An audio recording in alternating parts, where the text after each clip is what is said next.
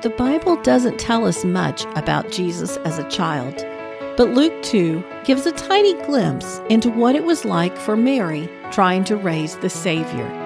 Mary and Joseph began their parenting experience by having Jesus circumcised and giving him the name provided by the angel. When the time came, they presented Jesus at the temple according to the law of Moses. This is where they met Simeon, who gave them a blessing and a prophecy.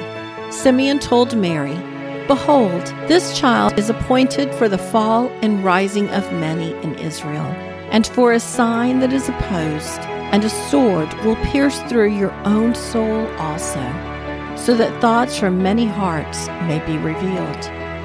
The family returned to Galilee to the town of Nazareth, and the child grew and became strong, filled with wisdom, and the favor of God was upon him. Mary, Joseph, and Jesus went to Jerusalem each year for Passover. But when he was 12, rather than going along with the group, he stayed behind to hang out in the temple. How distraught Mary must have been when she discovered he was missing.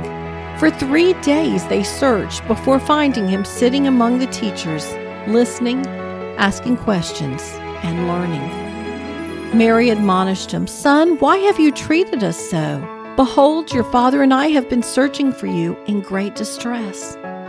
But he didn't understand their worry. He was where he was supposed to be, doing what he was designed to do.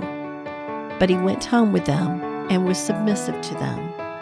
I'm Sharon Wilharm, host of All God's Women and author of Women of Prayer Bible Study. Learn more about Mary and all the other women in the Bible at my website at allgodswomen.com. If you enjoy listening to All God's Women podcast and radio show, you're going to love my brand new Women of Prayer Bible study.